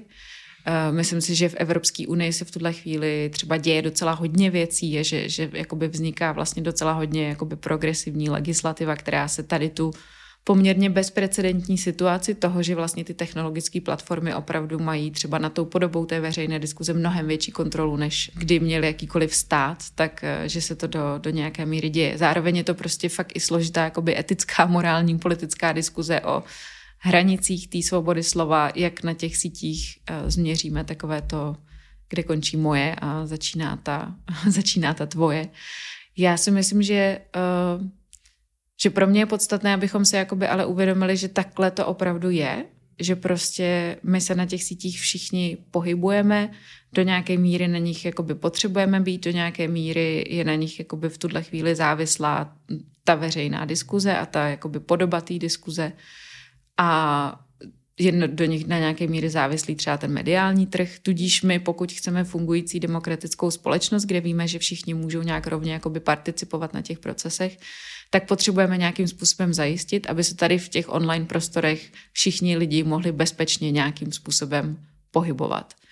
A já už jsem to asi někde použila, tu metaforu, takže prostě stejně jako, že máme ty pravidla, že v tom veřejném prostoru ve městě, že prostě nemůžete o půlnoci někomu řvát pod oknama, protože je noční klid a ten člověk může zavolat policajty, tak eh, podobný pravidla bychom měli mít i na tom Facebooku, protože jinak to dopadá tak, jak už to vlastně, eh, vlastně teď dopadá. A zároveň to rozhodně neznamená, jako že pod tou regulací obsahu si nemáme prostě představovat, že někdo bude jako kontrolovat každý slovo, který tam napíšem. Hmm. To si myslím, uh, že úplně jako není. Měly by být nastavený nějaký jasný pravidla pro to, co prostě splňuje nějaký, uh, nějakou jakoby definici trestního činu, třeba co se týče té tý hate speech, která mm-hmm. v mhm. tuhle chvíli ještě v Česku je fakt jako velmi těžko uh, třeba to vymahatelný a ty oběti se, jako je fakt pro ně velký problém se tomu nějakým způsobem třeba jako bránit i, i soudně třeba.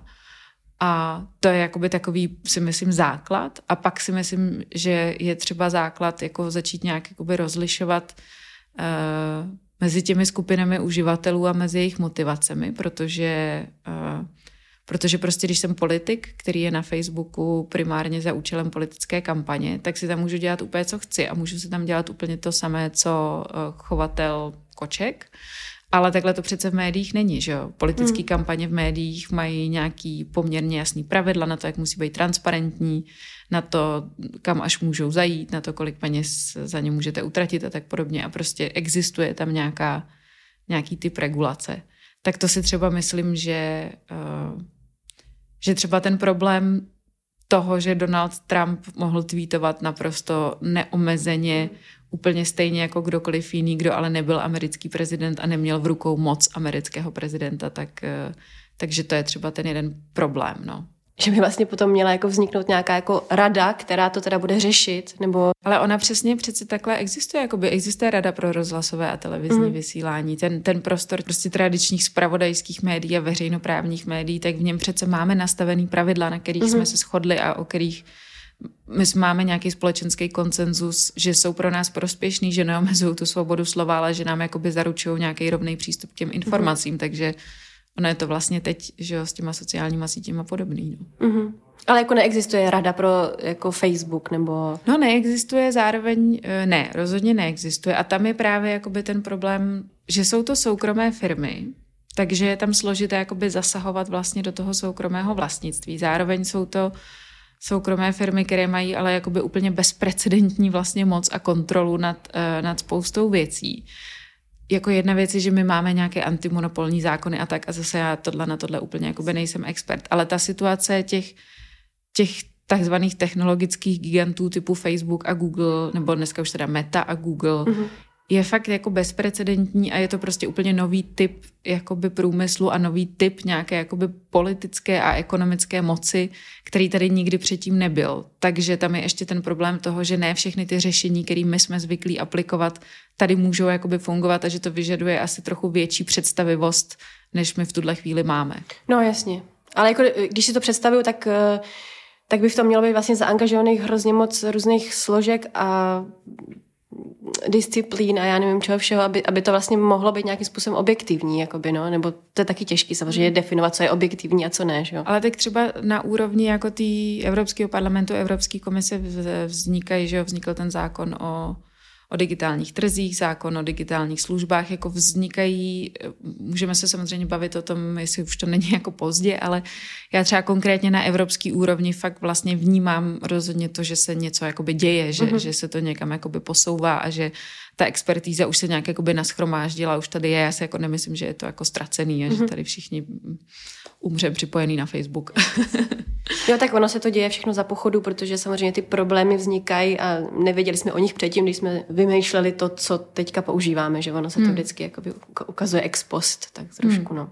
Co mě zajímá hodně, na co jsem se vás chtěla zeptat, tak eh, je to, jestli eh, vy ve vztahu k sociálním sítím eh, podnikáte nějakou radikální hygienu, nebo jestli se od nich občas úplně odstříhnete třeba na týden a necháte prostě telefon a počítač ladem. A... Hmm. No, jako já nemám úplně potřebu se od nich nějak stoprocentně jakoby odstříhnout, ale určitě jsem si prošla nějakým obdobím, kdy jsem cítila sama na sobě tu potřebu to nějakým způsobem významně omezit, protože prostě je to nástroj prokrastinace, ale eh, jako ze sebe nejradikálnější krok, který jsem udělala a který hrozně všem doporučuju, protože to fakt skvěle funguje, tak je vypnout si úplně všechny notifikace a mě posílá notifikace, myslím, jenom aplikace českých drah, abych věděla, že má vlak spoždění a aplikace teda banky mojí.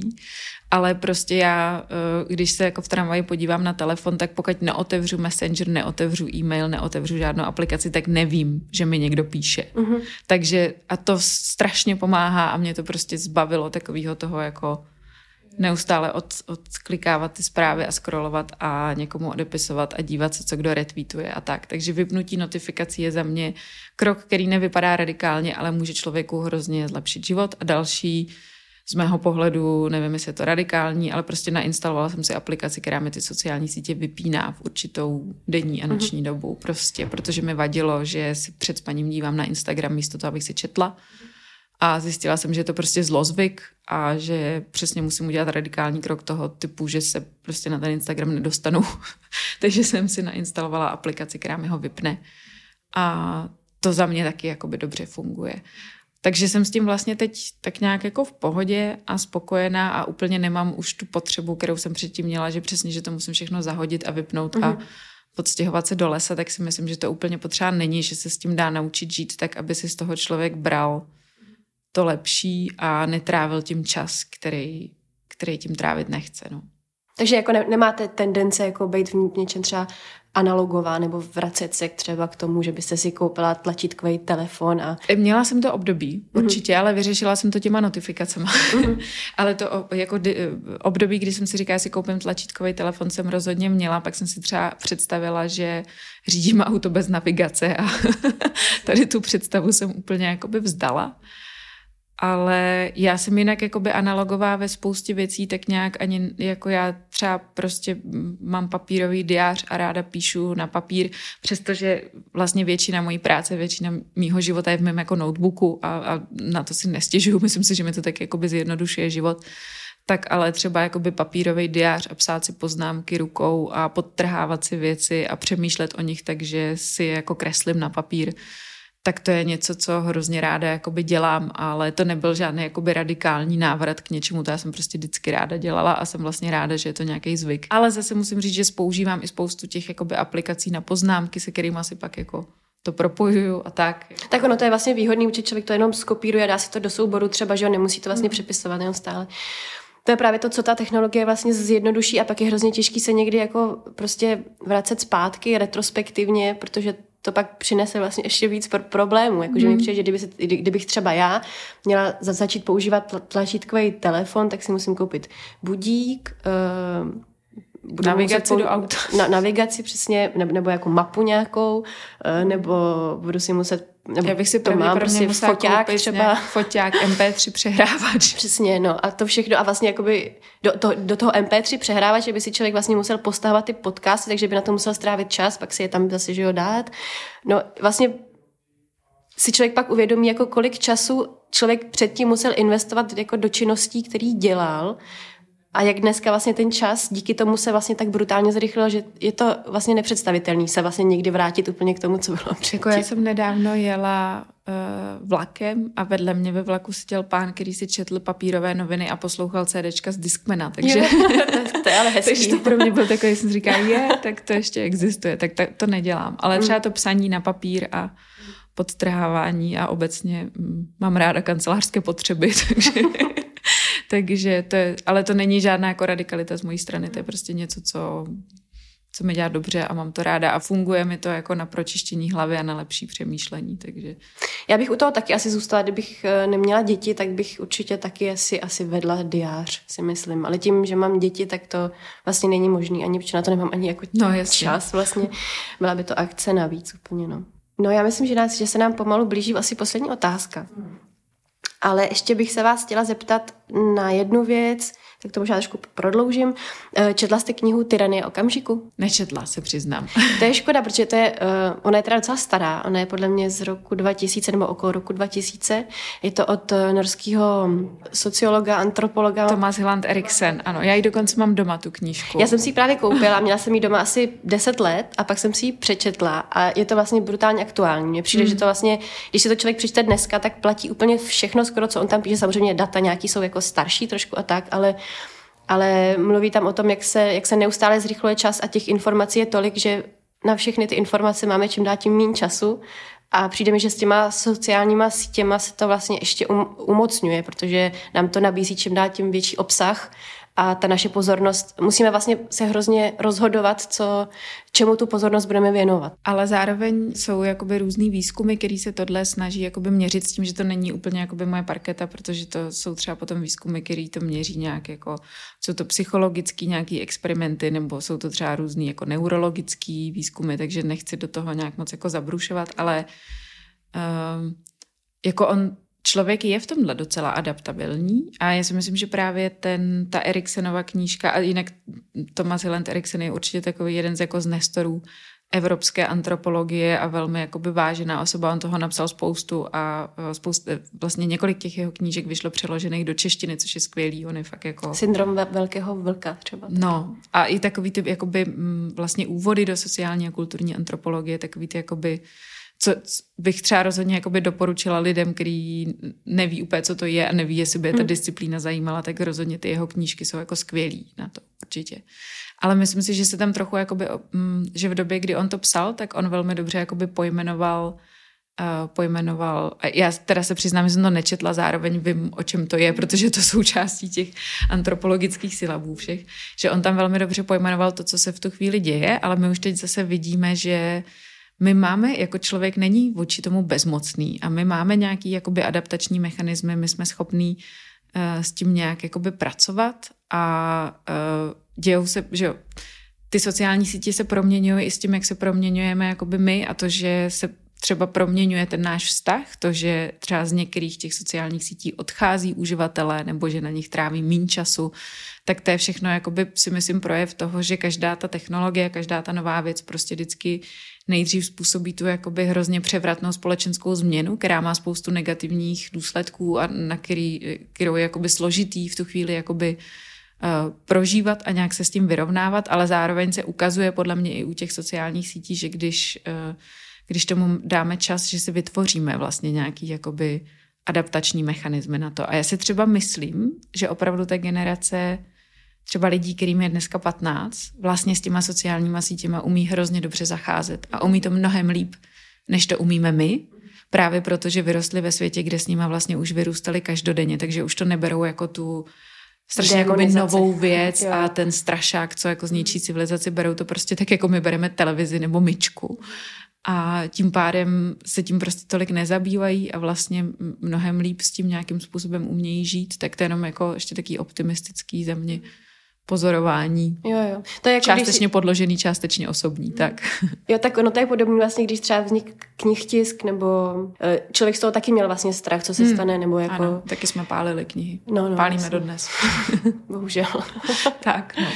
Ale určitě se tohle říkalo uh, o televizi a rádiu a teď jsem někde viděla a byla to diskuze na Twitteru, jo, abych to tady nevydávala za nějaký vědecký fakt, ale líbilo se mi, jak tam právě někdo přesně psal, jak, ty, jak to je prostě úplně totálně všechno strašně nový a bezprecedentní a nikdy jsme to nezažili a že se to nedá srovnávat eh, k prostě vynálezu, nevím, třeba bicyklu, protože tam přece nikdo tady ty jakoby varovný ty a pod tomu lidi začali nějaký historici přesně poustovat ty články o tom, co vycházelo v tisku v době, kdy se začalo rozšířil, rozšířilo jízdní kole. Tam byla totální jako panika, jak všichni prostě umřeme a skolabuje provoz a mm-hmm ženy začnou nosit kalhoty a jiné podobné strašlivé věci, takže, takže to je jenom zase tak jako pro Jasně, kontext. Ono no. se to prostě jenom neustále tak jako mění.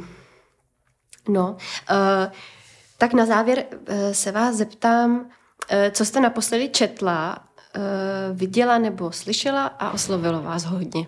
A má se to nějak týkat tématu? Nebo... Já myslím, že nemusí. Myslím, že jako osobně prostě aktuálně. Co je pro vás aktuální? Co jsem uh, viděla, nebo čet... tak ono se mi to vlastně jakoby propoje s tím tématem, protože já jsem za poslední třeba rok četla hodně i tak vlastně ze zájmu jsem četla jakoby knížky a teď tím myslím fikci, literaturu, romány a novely, které právě nějakým způsobem se ty autoři vyrovnávají s tím životem na těch sociálních sítích a četla jsem několik věcí, které mě hodně zaujaly. Teď třeba podle mě vyšla uh, český knížka od americké spisovatelky Patricia Lockwood, která se anglicky jmenovala No one is talking about it a nevím, možná se to česky fakt jmenuje Nikdo o tom nemluví, mm-hmm. ale myslím si, že to teďka vyšlo česky, což je podle mě třeba knížka, která vlastně jako hrozně zajímavou, takovou trochu experimentální literární formou zachycuje eh, tohle všechno, o čem se tady bavíme. Mm-hmm. Pak to je třeba knížka, která nevím, jestli vyšla česky, která se jmenuje od uh, britské spisovatelky Olivie Sudič, která se jmenuje Sympathy, která je zase víc jako o přesně o tom, jak si do toho Instagramu tak jakoby promítáme svoje vlastní životy a projektujeme se do, do životu jiných lidí. Tak to jsou třeba dvě knížky, které mě tak nějak jakoby zaujaly, které se, který se týkají toho tématu. A přemýšlím, co jsem v poslední době viděla, co bych tak jako doporučila. A to se třeba netý, a já ani nevím, jestli bych to jakoby doporučila. Ale viděla jsem třeba teď eh, eh, na Netflixu tu sérii, která se jmenuje Inventing Anna. Zase nevím, jak se to jmenuje česky, ale mm-hmm. To třeba tak, eh, to není vůbec jakoby kvalitní kinematografie, absolutně mm-hmm. ne, proto o tom vůbec jakoby nemluvím, ale uh, přijde mi to zase, je to vlastně příběhAny Delvy, Anny Sorokin, nevím, jestli jste o tom slyšela, což byla prostě mm, imigrantka z Ruska, z Německa do New Yorku, který se vlastně podařilo přesvědčit velkou část jakoby New Yorkský smetánky, že je nějaká bohatá dědička a že tam založí uměleckou nadaci a povedlo se jí oblbnout různý investory a velkou část jakoby toho uměleckého světa. A to Inventing Anna je vlastně série Netflixu, která nějak jakoby zpracovává ten, ten její příběh a mě to jako je to špatně udělaný, ale ten příběh, takže nevím, jestli to můžu takhle doporučit, ale eh, ten příběh je úplně jako fascinující z mýho pohledu a právě si myslím, že se na tom přesně ukazuje ta moc toho jako fake it till you make it a přesně všechno, to, o čem se tady jakoby bavíme v souvislosti s tím, jak něco vidím na Instagramu a chci to taky. Takže vlastně mám pocit, že pro nějaký jakoby uh, pochopení toho společenského systému, ve kterém žijeme a třeba i částečně těch genderových rozměrů, tak si myslím, že ten příběh té Anny Sorokin je třeba hrozně zajímavý, i když ho ten Netflix nespracoval uh, úplně. Zpracoval ho tak, jak to Netflix hmm. dělá. Hmm. A kdybych měla doporučit, co, eh, co jsem viděla, co si myslím, že je zábavný a zároveň chytrý, tak jsem teď viděla nedávno druhou eh, řadu seriálu The Great Já taky. o Kateřině Veliký a to je za poslední přijde dobu. Přijde mi to hrozně aktuální teda teďka. Přijde mi to hrozně aktuální, přijde mi to hrozně zábavný a chytrý a vlastně mm. je to přesně takový to, když už teda trávíme čas díváním se na seriály, tak tohle je jeden z těch, jo, jo. kde jsem třeba měla pocit, že to mělo smysl. Určitě, jako já jsem během toho prožila hrozně moc zvratů jako vnitřních, kdy jsem vlastně buď fandila tomu carovi, nebo ne a vlastně mi přijde, že, že jako mistrně dokázali udělat eh, tu jeho, ten jeho charakter, který se tak jako prostě proměňuje a přijde mi, že to je až jako ta první série mi přijde, že až jako mrazivě, mrazivě aktuální k tomu, co se teďka jako děje. Ano, no. ano, určitě. A je, je jako, tak to jsem ráda, že se shodneme, no. Mě to taky. A zároveň mě to prostě i jako by bavilo. Jako fakt jsem se u toho mm. smála a smála jsem se i věcem, který jsem si říkala, to snad ani není vtipný, jo. ale...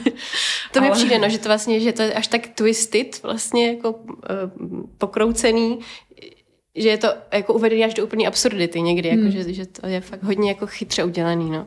Ale jinak mě vlastně teď, pardon, že už to protahuju, ale když se bavíme o tom, co jsme jakoby četli a co jsme viděli, eh, nevím, viděla jsem Dunu, třeba se mi líbila, ale... To jsem ještě neviděla.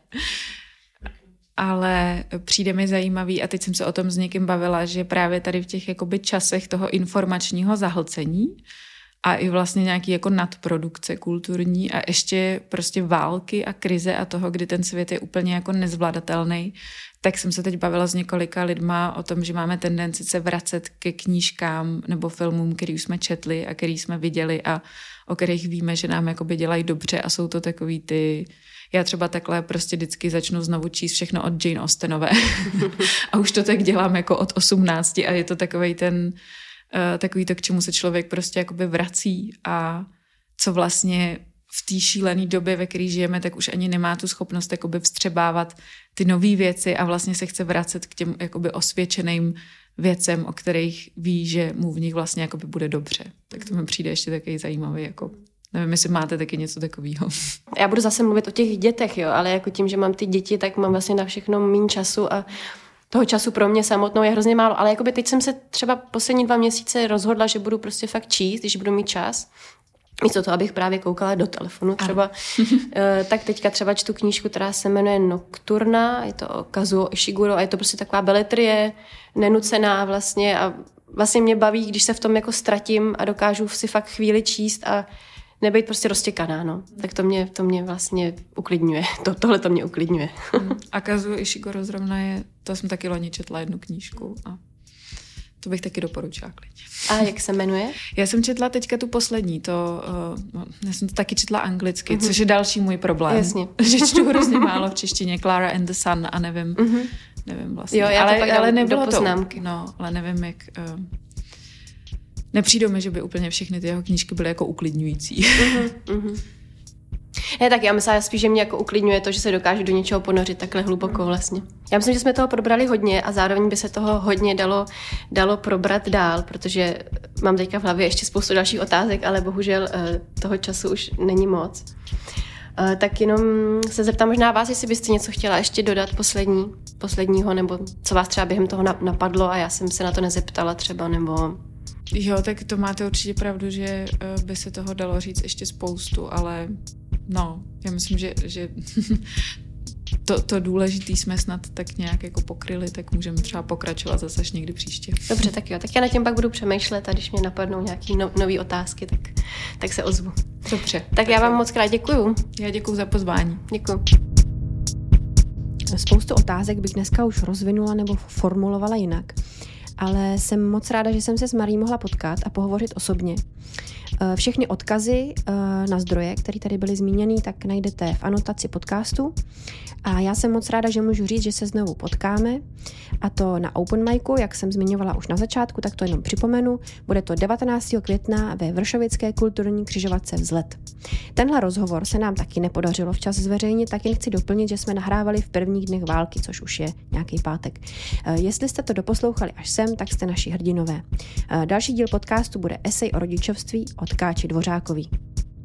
Díky, čau.